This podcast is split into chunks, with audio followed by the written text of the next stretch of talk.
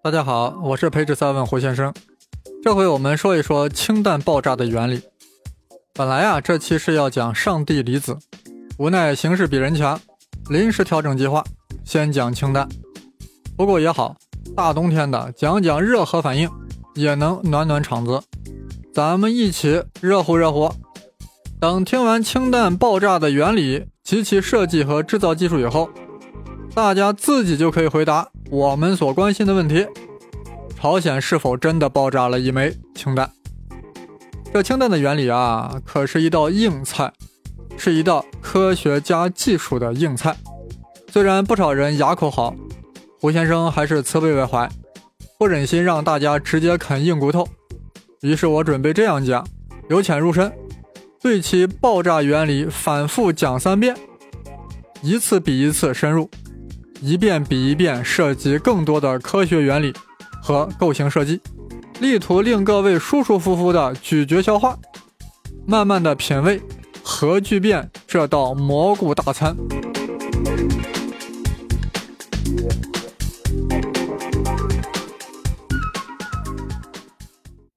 众所周知，核武器很厉害，动辄就能摧毁一个城市，令 TNT 炸药大为逊色。那原子弹、氢弹为什么有这么大威力呢？我们在中学啊，只学了化学反应。我们平时这些炸药、火药、氢气之类的爆炸，那都是化学反应，释放出的只不过是化学能；而核武器爆炸是核反应，释放的是核能。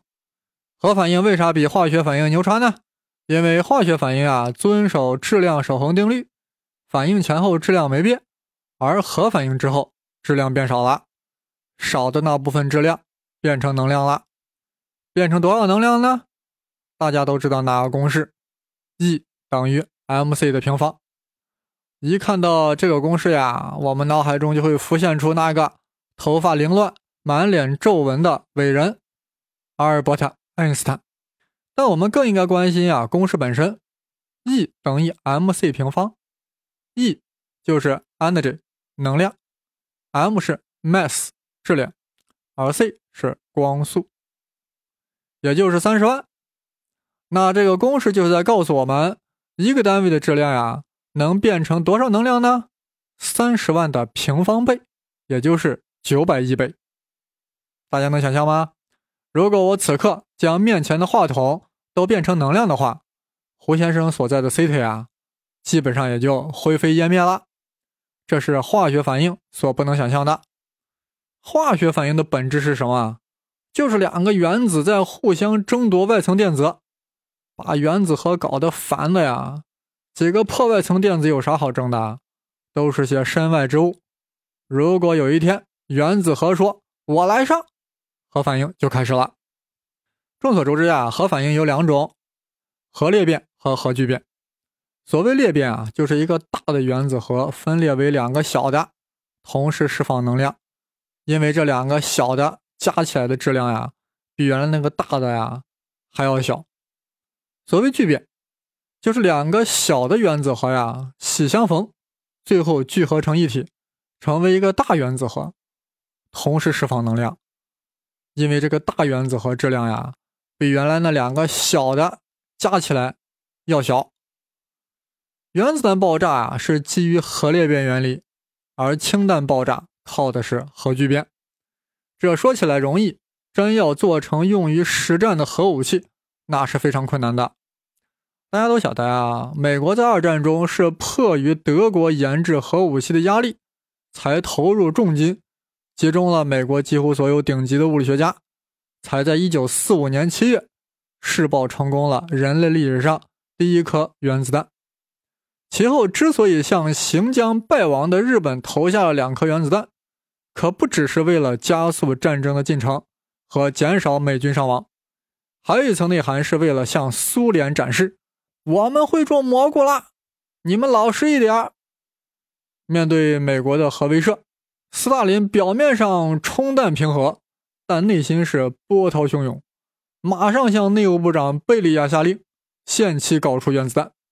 结果，在一九四九年，苏联也就爆炸了原子弹。这可不只是因为俄罗斯物理学家厉害啊！美国研制原子弹的曼哈顿工程中，不少关键人物是苏联间谍，他们有的是出于信仰，有的是为了 money。反正呀，是让苏联没费太大的劲儿就把原子弹给搞出来了，这一下子就打破了美国的核垄断地位。怎么办？曼哈顿工程中有一位物理学家叫爱德华·特勒，他一直主张搞氢弹，但在关键技术上呀老突破不了，所以也没人理他。现在是美国需要寻求对苏联核优势的时期，他再次主张搞氢弹，获得了美国政府的批准。搞氢弹的难度呀，比原子弹大得多，因为只有当原子核极度接近之时，核聚变才会发生，而原子核都带正电的，所以核与核之间呀有很大的斥力，根本就很难以接近。只有在原子核速度超快的情况下，才能抵消斥力，真正的撞在一起，发生融合，发生聚变。说到这里，其实逻辑还是有点不通，即便撞上了。斥力依然存在啊，为何就可以融合起来呢？要讲清楚这一点，我们还是要从复习中学化学开始，然后再加入核物理的知识。大家都还记得元素周期表吧？其中前二十个元素分别是氢氦锂铍硼、碳氮氧氟氖、钠镁铝硅磷、硫氯氩钾钙。凭啥是这个顺序呢？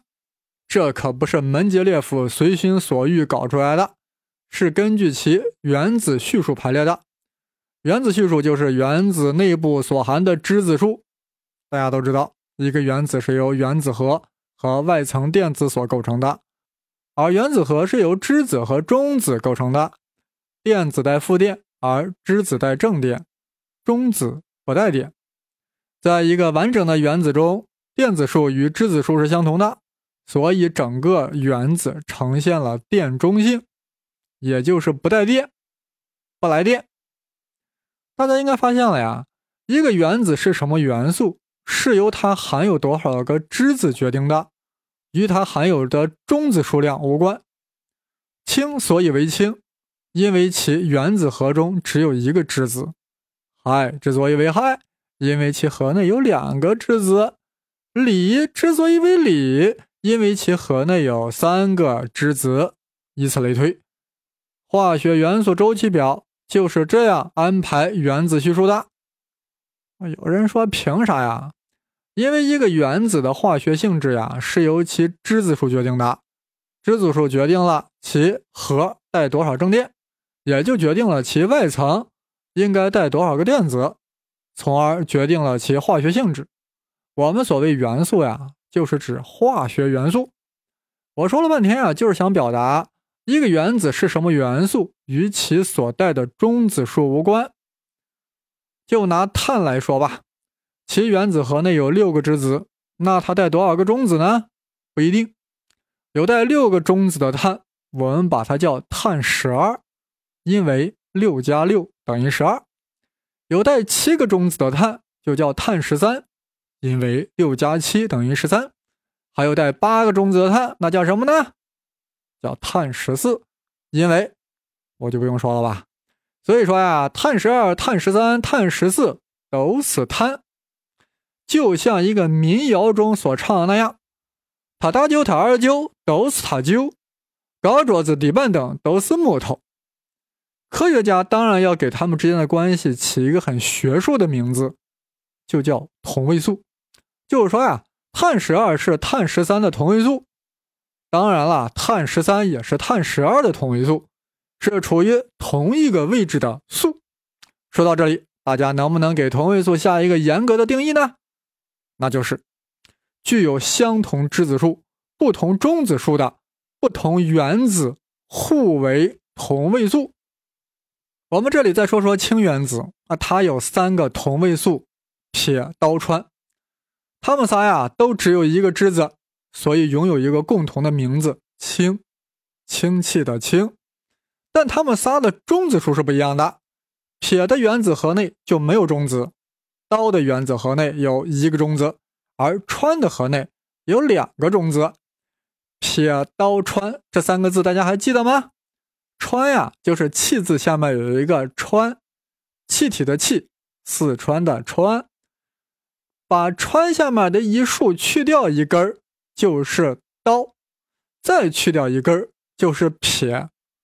那你说再去掉一根儿再去掉一根儿就是气了。有人估计有点烦，干嘛要把氢说的那么仔细？咋不说金银铜铁呢？你不想想，我们今天在讲啥呀？我们要讲氢弹啊！不好好说氢，说谁？马上有人会问呀，那有没有铁弹、铜弹、银弹和金弹呢？我笑了，这金弹呀，就是你挥金如土也搞不出来。别说土豪金，就是高丽金你也别想。为啥只能是氢弹，甚至都不能是氦弹呢？我刚才说了，核聚变反应的发生呀，需要把原子核加速的特别特别快，才能冲破核与核之间的斥力，与另外一个原子核。迎头相撞，融合在一起，这个速度要特别特别大。大家想一想，是不是原子核质量越小就越容易加速呢？不仅如此，原子核中质子数越少，其电荷也就越小，这样斥力也就越小，对吧？这里其实是需要略微展开一下的。我们平时会说，我摸到桌子了，摸到杯子了，摸到某某了，这话呀，托大了。你能摸到桌子，除非你是上帝。当你手上的原子离桌子上的原子足够近的时候，两个原子之间的斥力啊，就开始阻挡两者进一步接近了。你所谓摸到的感觉，就是感受到了斥力。这个斥力作用于你手的末梢神经，将信号传递到大脑，产生了触觉，形成了所谓摸到的幻觉。所以说呀。我们平时说话都很不科学，也不可能科学，所以胡先生一直奉劝世人，不要把“科学”这个词儿啊随便挂在口头，包括科学家在内，平时生活中说的话也都是很不科学的。为何会有斥力呢？大家想想，两个原子的外围都是电子，而电子都是负电荷，大家都知道异性相吸，同性相斥的道道理。所以啊，两个原子足够接近时，其外层电子就会互斥。如果速度足够快，就可以冲破这个斥力。但当两个原子核互相接近时，更大的斥力就出现了，因为核内的质子都是正电，这就需要更快的速度、更坚定的信念。一个核向另一个核迎头撞去。有人肯定会问：即便足够快，令两者撞在一起了？其斥力不是还是存在吗？你这强行拉郎配，能保证其婚姻稳定吗？问得好！大家还记得不记得我在黑洞那期播客中提到了四种力：引力、电磁力、强力和弱力。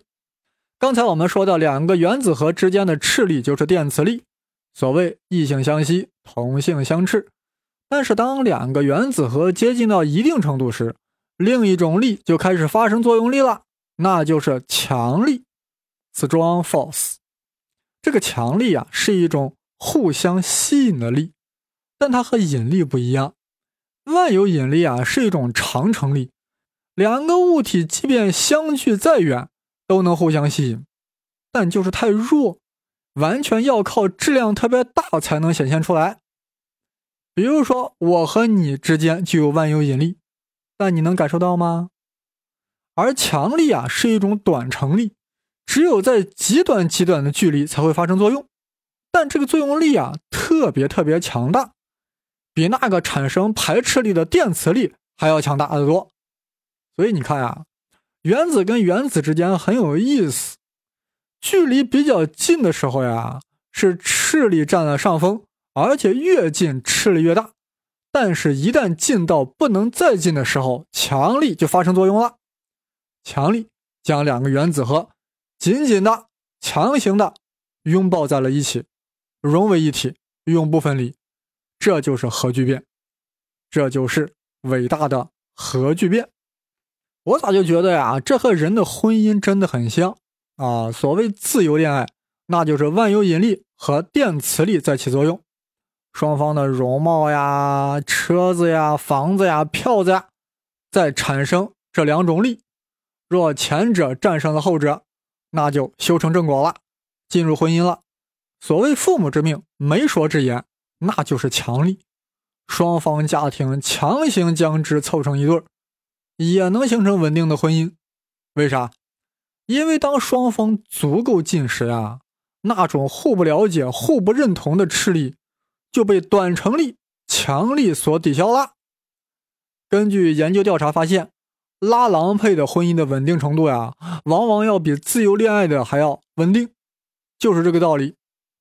算了，不说人了，人太复杂。我们还是说原子世界的事儿吧。总而言之呀，要想让原子核之间发生核聚变，就得要极快极快的速度来冲破双方斥力阻挠。但核聚变不等于氢弹爆炸。先要搞清楚啥叫爆炸。爆炸呀，就是要让能量在一瞬间猛烈的爆发出来，这样才能产生。极大的冲击力和破坏力，所以氢弹爆炸啊，就意味着要让有大量的数以亿万计的氢原子核在一瞬间之间发生核聚变，这样才会有爆炸的效应。氢弹爆炸的原理，好硬的一道菜，裴志三问就要将之呈现在各位面前，为了照顾大家的牙口。胡先生已用沸水连照三遍，硬菜已展现出柔软的身段。如果你关心原子核的世界，如果你关心东亚局势，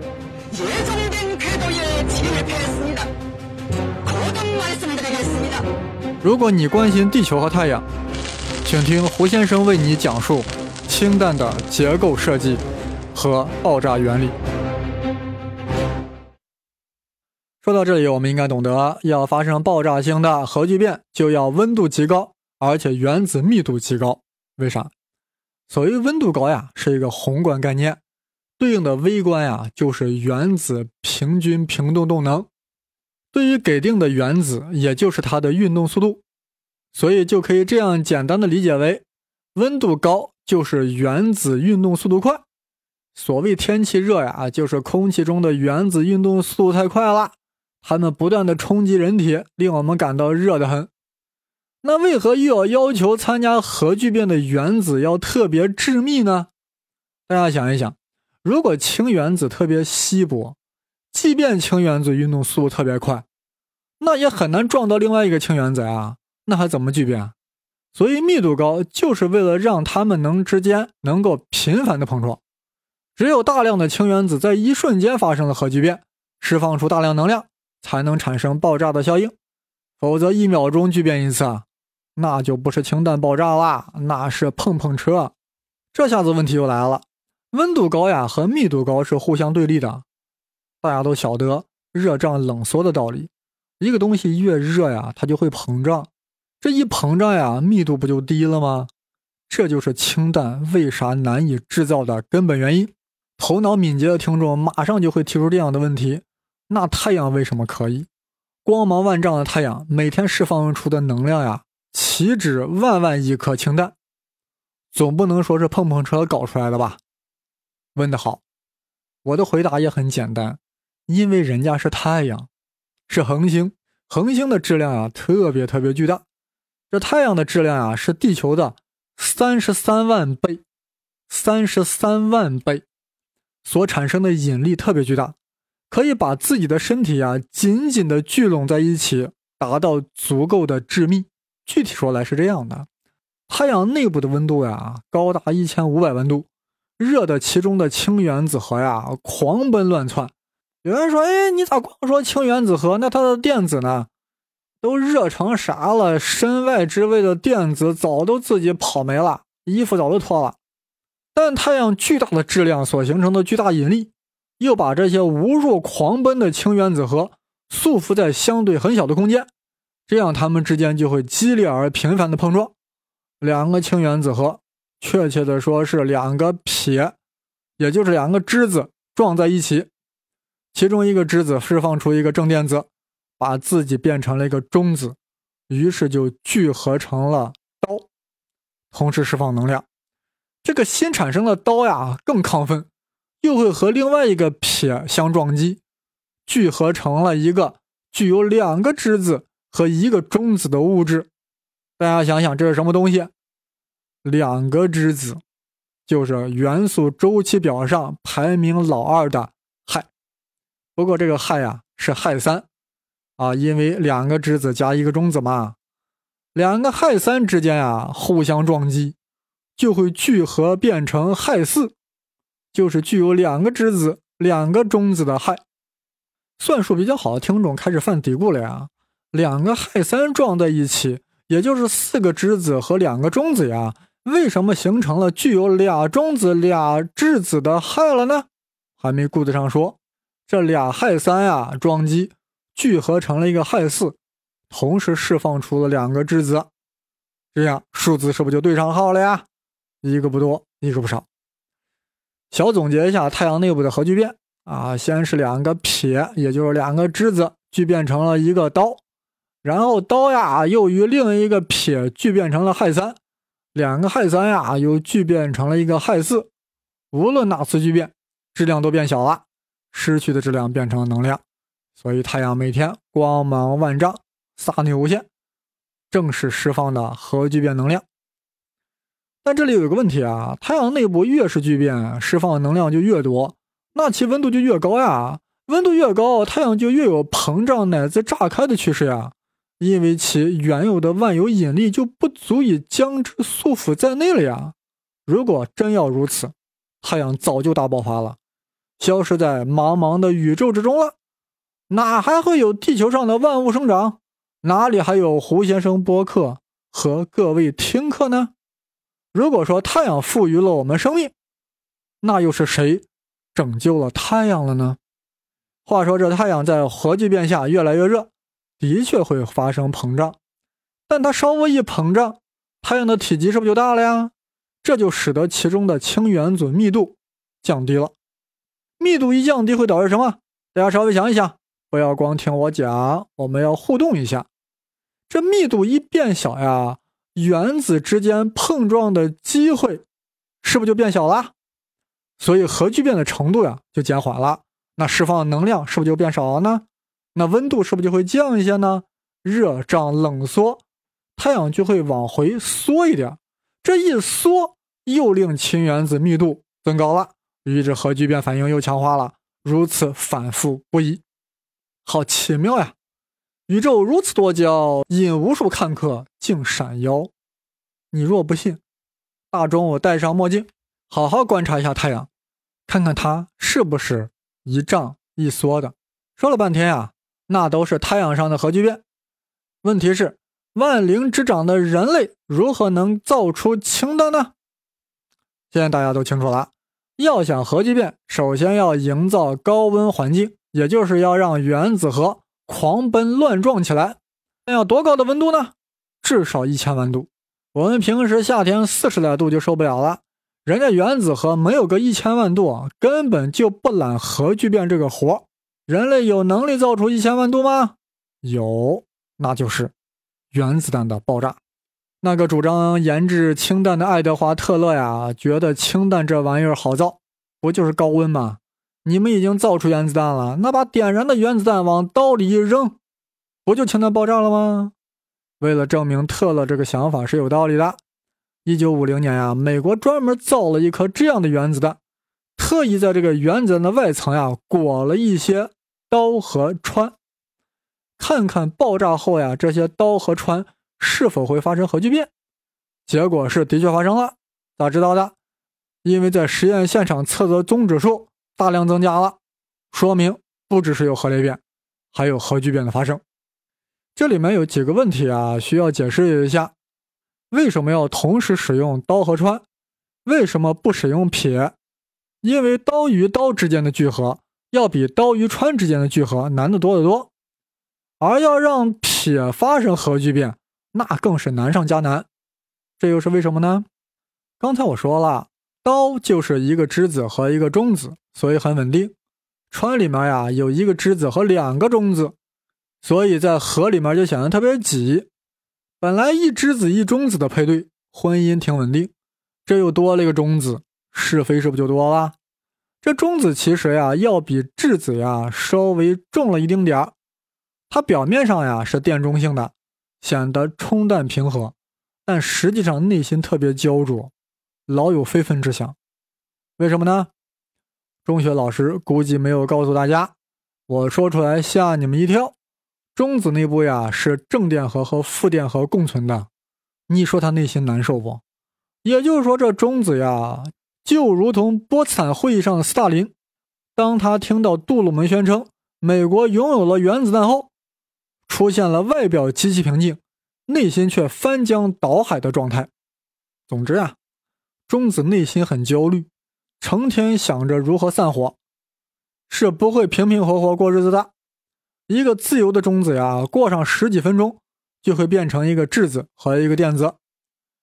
所以大家不妨这样理解：所谓中子呀，就是强行把一个质子和一个电子捏在一起的离子。待在原子核里的中子呀，因为受到各种束缚，尚能老老实实的。可是，一旦数量比质子占了明显优势，就比如说。川里一质子俩中子，那这个原子核就不太稳定了。一旦有风吹草动，其中的中子呀就会出来捣乱。而刀里一质子一中子，所以是稳定的；而撇中只有一个质子，就没有中子，所以超级稳定。让超级稳定的物质去核反应，何其难也！所以啊，我们要选择刀和川的混合物作为核聚变的材料。一旦温度达到一千万度，氘和氚呀就会发生热核反应，聚变成氦四，同时释放出一个中子，当然还会释放出能量。原子弹爆炸时本来就会产生许多中子，如果裹了一层氘和氚的原子弹爆炸后出现的中子，要比原来就会多得多。说明啥？说明核聚变发生了。那多出的中子不就是氘和氚？聚变而释放出来的吗？至此呀，我在这里就终于说明了，美国一九五零年的实验确实证明了原子弹爆炸可以点燃核聚变反应。一看到这结果啊，特勒高兴啊啊！我说这就不难嘛，你们还不信？于是他设计出了世界第一个氢弹结构。大家注意，胡先生在这里要第一遍讲氢弹了。